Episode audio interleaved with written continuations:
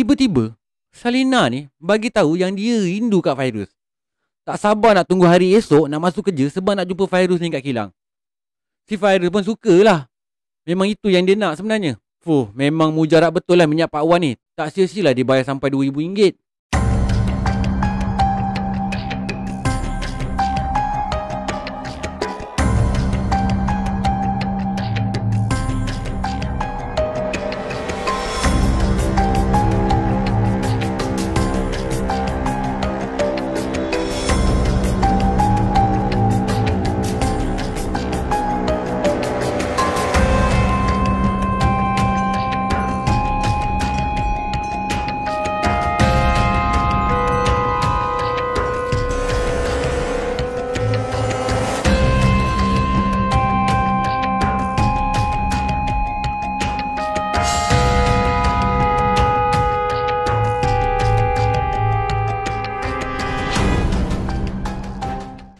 Assalamualaikum warahmatullahi wabarakatuh. Salam sejahtera dan salam satu Malaysia. Okey guys, hari ni kembali lagi korang dalam Malam Mistik di channel Anas Rahmat. Okey, hari ni aku nak kongsi kat korang satu cerita dari seorang mamat ni yang dia buat pengakuan bahawa dia pernah gunakan minyak dagu. Minyak dagu ke, minyak pengasih, minyak senyonyong atau seangkatan dengannya lah. Ikut korang lah korang nak panggil minyak tu minyak apa. Yang pasti minyak tu bukan minyak petrol lah. Minyak ni biasanya digunakan untuk kenakan orang perempuan lah yang tolak cinta dia lah. Lebih kurang macam tu. Supaya perempuan ni syok lah kat dia. Dalam erti kata lain, paksa perempuan syok kat dia dengan cara sihir. Tujuan dia kongsi cerita ni sebenarnya tak lain tak bukan adalah untuk berikan kita ni semua ni sedikit pengajaran dari pengalaman yang dia pernah alami. Okey geng.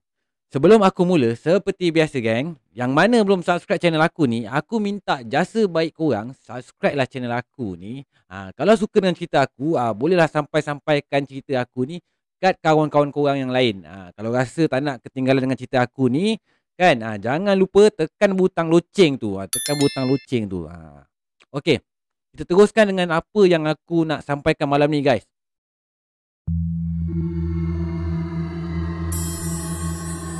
Fairuz ni, dia kerja kat sebuah kilang.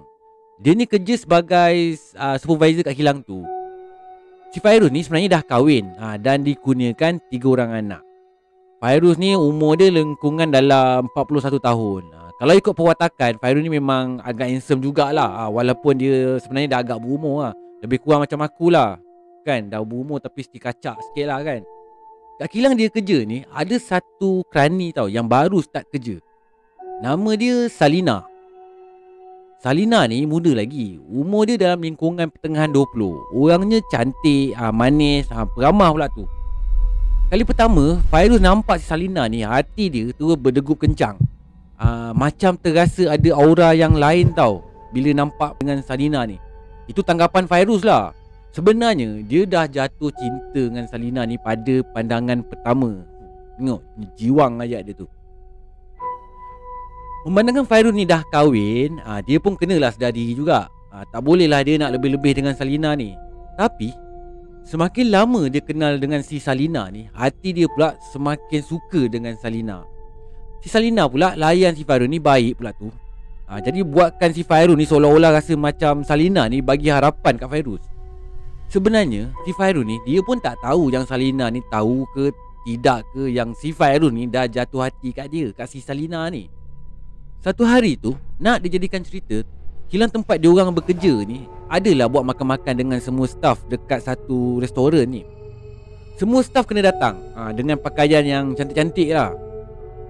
Tak ketinggalan jugalah si Salina ni yang dah sememangnya cantik, dikenakan pula dengan dress labu yang warnanya merah menyala.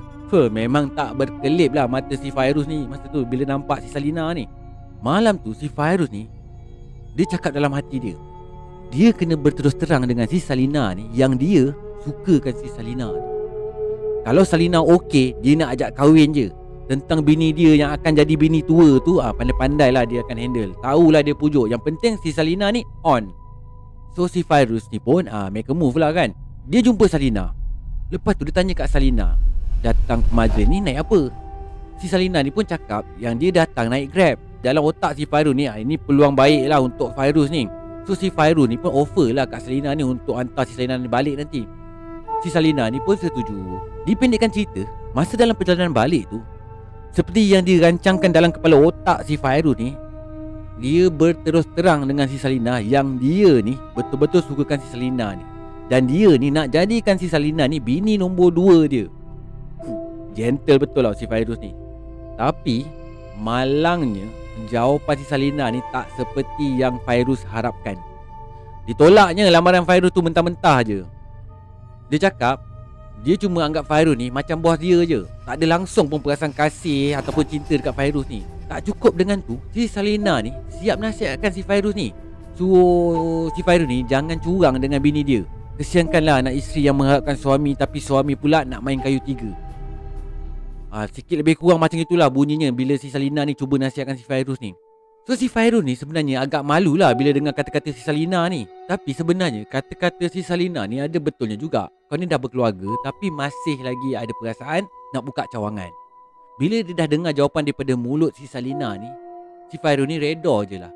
Lepas dihantar Salina ni sampai dekat rumah, si Fairuz ni pun baliklah ke rumah dengan hati yang macam kecewa lah. Kecewa dan sugol lah bila memikirkan yang cinta dia ni ditolak. Lagi dia rasa perit macam mana dia nak hadapi hari esok kat kilang bila berdepan dengan si Salina ni. Mungkin lepas ni dah tak jadi macam biasa lah kan. Esoknya, sampai je kat kilang, dia nampak Salina dah sampai opis dulu dah. So dia cuba je buat-buat macam biasa seperti tak ada apa-apa pun yang berlaku semalam. Dia pun tegur lah si Salina. Tapi Salina ni buat-buat tak layan je, buat-buat tak pandang je dengan si Fairuz ni. So Fairuz ni pun dah faham lah. Dia pun kesal jugalah dengan apa yang dibuatnya semalam tu. Bila si Fairuz ni masuk ke kawasan tempat kerja dia, dia boleh rasakan macam ada tak kena tau. Staff pula masa tu tengok sinis je muka si Fairuz ni. Tiba-tiba ada salah seorang staff ni yang dah agak berumur jugalah, kiranya ada ala-ala makcik-makcik lah, tiba-tiba berbunyi macam peli tau. Orang ni kalau dah makin tua, patutnya pergilah bagikan anak bini. Ini tidak, pergi nak menggatal. Dia tahu dah, mesti si Salina yang kecoh pasal semalam ni. So dia ambil keputusan untuk berdepan dengan Salina. Dia call Salina, tapi Salina tak nak angkat. So dia pun masuk ofis cari Salina, tapi Salina tak ada kat ofis.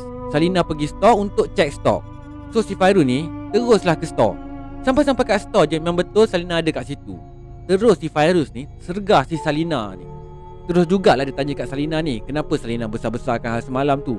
Dengan sombongnya si Salina ni jawab, suka hati akulah. Kau yang gatal sangat kan, kau terimalah akibatnya. Fuh, tersentap terus si Fairuz ni dengar macam tu. Si Salina ni yang dia kenal dulu, punyalah lemah lembut, punyalah ayu, punyalah manja, punyalah manis, sekelip mata je jadi sombong dan angkuh. Marah betul si Fairuz masa tu. Dia pun tak fikir panjang, jawab lah, tak apa Sal, kau tunggu je nasib kau nanti. Kau belagak sangat kan, jangan sampai kau melutut lah kat kaki aku.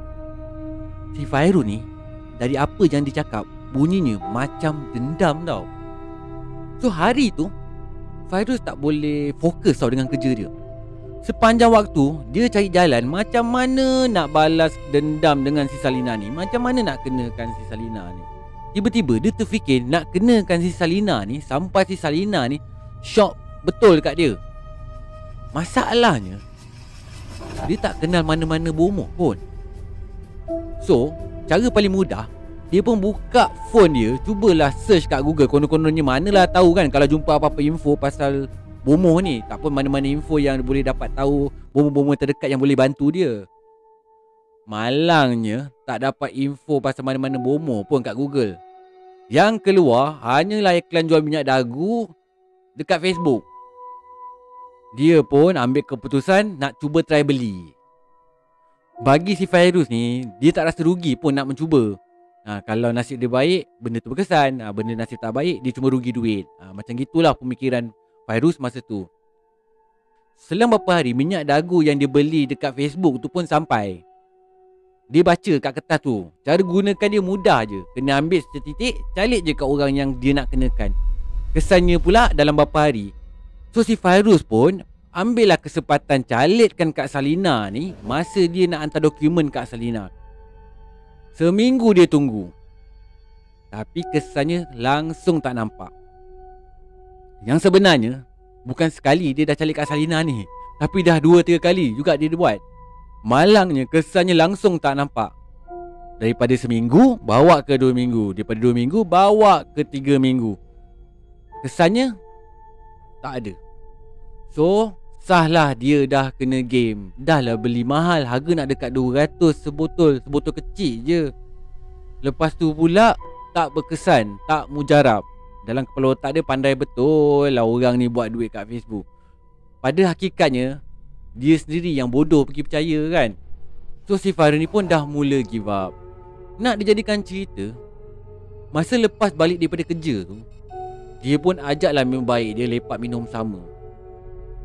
Masa tengah melepak ni, dia pun mengadu lah hal ni kat member dia. Member dia bila dengar apa yang Fairuz cerita ni, dia gelakkan aja si Fairuz ni. Member dia ni tak sangka pula lah yang si Fairuz ni ada hati nak berbini 2. Sebenarnya member dia ni pun memang ada 2 bini.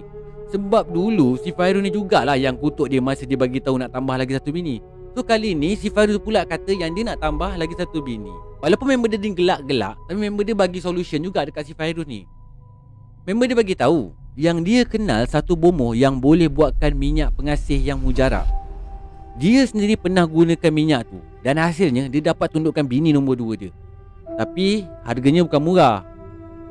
Bila si Fairuz dengar macam tu, sukalah si Fairuz ni. Dia tak kisah pun pasal harga selagi benda tu berbaloi. Dia okey je. Dia tak terfikir pun kesan-kesan yang dia akan tanggung lepas tu. So dia mintalah member dia ni bantu dia untuk bawa dia ke rumah bomoh tu. Lewat beberapa hari, diorang pun pergilah ke rumah bomoh yang dimasukkan tu. Sampai je kat rumah bomoh tu, dia disambut dengan satu lelaki lingkungan umur akhir 50-an tau, yang kenalkan diri dia, Pak Wan. Belum pun sempat si Fairuz ni cerita apa yang dia nak, Pak Wan ni dah tahu dah apa hajat Fairuz bertemu dengan dia ni. So terkejutlah juga si Fairuz ni dalam hati dia. Dalam hati dia, hebat juga Pak Wan ni. Belum je cakap dia dah tahu dah apa yang si Fairuz ni nak. Memang tak salah lah, inilah tempatnya ni. So Pak Wan ni suruhlah Fairuz dengan kawan dia duduk kejap. Dia cakap dia nak masuk ke bilik kejap untuk ambil sesuatu. Tak lama lepas tu Pak Wan tu keluarlah dengan satu botol kecil yang berikat dengan kain kuning. Aku tak tahu apa saiz dia, tapi lebih kurang macam ni lah. Lebih kurang macam ni lah, kau tengok lah. Lebih kurang macam ni saiz dia. Tapi korang jangan salah pula. Yang ini sebenarnya aku tunjuk sampel je. Bukannya minyak dagu ke minyak pengasih betul-betul. Aku tak main benda tu. Ini minyak cap kapak sebenarnya. Aku saja je balut dengan kain kuning supaya aku dapat tunjuk sampel lah macam mana kat korang ni. Okey, kita sambung balik dengan cerita tadi. So Pak Wan ni cakap, ini adalah minyak dagu. Aku dah tahu dah kau nak datang untuk cari benda ni. Minyak ni dibuat dari air dagu orang yang dah mati. Sebab itulah nama dia minyak dagu. Cara pakai ni, kau calik je kat kulit perempuan yang kau nak kenakan tu. Lepas 2-3 jam kau tengok hasil dia. Kalau tak berkesan, aku pulangkan balik duit kau. Si Fairuz ni bila dengar garanti daripada Pak Wan, dia pun setuju. RM2,000 dia modal untuk sebotol minyak dagu bersaiz ni. Esoknya dia masuk kerja macam biasa. Dia pun carilah peluang untuk kenakan si Salina ni. Untuk pengetahuan korang, si Salina ni dengan si Fairuz ni dah tak bertegur lagi sebenarnya. Masing-masing masam muka lah senang cakap. Kalau bertemu tu memang tak bertegur, memang dah tak bersapa lagi lah. Waktu balik kerja tu, dia nampak Salina seorang-seorang tau menuju ke parking. Dia pun ambil peluang kejar Salina ni daripada belakang. Bila nak dekat sampai ke Salina tu, pelan-pelan je dia terus calitkan minyak dagu tu betul-betul kat tangan si Salina. Si Salina ni pun terkejut lah. Dia pun marah lah kat Fairuz ni. Kau ni dah kenapa tiba-tiba gatal sangat pegang-pegang tangan aku? So Fairuz ni diam je, tak cakap apa-apa pun. Terus belah gitu tanpa sebarang kata pun. Dalam hati Fairuz ni berharap kali ni minta-minta minyak ni berkesan lah. Yang si Salina ni pula tak tahu langsung apa niat si Fairuz ni. Dia fikir si Fairuz ni saja je nak menggatal lagi dengan dia. Sampai je si Fairuz ni kat rumah, tiba-tiba si Salina ni call. Fuh, terkejut betul si Fairuz masa tu. Dalam hati dia, cepat betul minyak dagu ni berkesan. Si Fairuz ni pun angkat. Tiba-tiba Salina ni bagi tahu yang dia rindu kat Fairuz. Tak sabar nak tunggu hari esok nak masuk kerja sebab nak jumpa Fairuz ni kat kilang. Si Fairuz pun sukalah. Memang itu yang dia nak sebenarnya. Fuh, memang mujarab betul lah minyak Pak Wan ni. Tak sia-sialah dia bayar sampai RM2,000. Tersenyumlah si Fairuz ni terasa seronok minyak dagu tu berkesan. Tak sampai 1 jam lepas tu, Salina ni sekali lagi call. Dia beritahu kat Fairuz yang dia tak puas cakap tadi. Dia rindu betul dengan si Fairuz ni. Si Fairuz ni nasihatkan si Salina ni jangan call dia malam-malam. Dia risau sebenarnya kalau kantoi dengan bini dia. Bila Fairuz dah cakap macam tu, si Salina ni pun cakap esok je lah dia akan jumpa Fairuz dekat kilang. Let sejam lepas tu, baru je si Fairuz ni habis makan, nak duduk borak dengan isteri dia depan TV. Sekali lagi si Salina call. Kali ni Fairuz tak nak angkat sebab depan bini dia kan. So bini dia pun tanyalah dengan si Fairuz, siapa yang call dia malam-malam ni? Si Fairuz ni cakap yang call tu kawan-kawan kilang dia tak nak diganggu masa dia melepak dengan keluarga dia. Memandangkan si Fairuz tak angkat call tadi tu, so si Salina ni terus call dan terus call dan terus call. Sampai satu tahap tu, si Fairuz ni terpaksa offkan handphone. Ini baru cerita hari pertama guys. Baru hari pertama ni si Salina ni call dah berulang-ulang kali. Esoknya masa kat kilang, si Salina ni hampir setiap waktu mengejarkan si Fairuz ni. Sampai si Salina ni tak duduk langsung kat kerusi ofis je, asyik mengejarkan si Fairuz ni je. Begitulah seterusnya hari-hari. Bila Fairuz balik ke rumah pula, si Salina ni akan call tanpa henti. Ceritanya sama je. Dia rindukan si Fairuz ni. Dia tak sabar nak jumpa Fairuz ni esok kat kilang. Bila dia call, dia akan bercakap perkara yang sama. Nak tak nak, sampai je kat rumah, si Fairuz ni terpaksalah offkan telefon dia untuk elakkan daripada bini dia tahu. Kat kilang pun dah ramai yang pelik tau dengan perangai si Salina ni. Dulu bukan main benci dengan si Fairuz ni, sekarang dah tergila-gila pula. Dah macam belangkas. Mana je Fairuz pergi, kat situlah ada Salina. Secara tak langsung, hubungan diorang ni dah jadi buah mulut staf kat kilang tu. Satu hari tu, si Fairuz ni tak berapa sihat. Dia ambil MC, duduk kat rumah je. Secara tak langsung, bila dah kat rumah, dia akan offkan handphone. Si Salina ni pula call lah si Fairuz ni. Call, call dan terus call. Tapi si Fairuz ni off handphone. Bila tak dapat, tanpa diduga, si Salina ni datang ke rumah si Fairuz ni. Kali ni jadi kecoh dengan huara. Bila si Salina ni sampai je kat rumah si Fairuz ni, yang sambut dia adalah bini si Fairuz ni. Sebab si Fairuz ni kan tak berapa sihat, jadi masa tu dia rehat je lah kat bilik dia. So bila isteri si Fairuz ni tanya siapa si Salina ni, si Salina ni cakap yang dia ni kekasih si Fairuz, bakal madu isteri si Fairuz. Fuh, korang rasa apa yang berlaku lepas tu? Hara lah jadinya kan. Si Fairuz ni masa tu yang tengah tak berapa sihat, terus jadi makin sakit.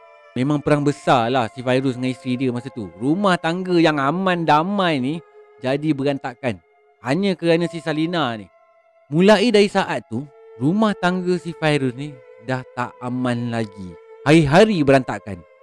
Setiap kali bergaduh, isteri dia minta cerai. Isteri dia kata dia tak sanggup bermadu. Si Fairuz pula tak sanggup nak ceraikan isteri dia.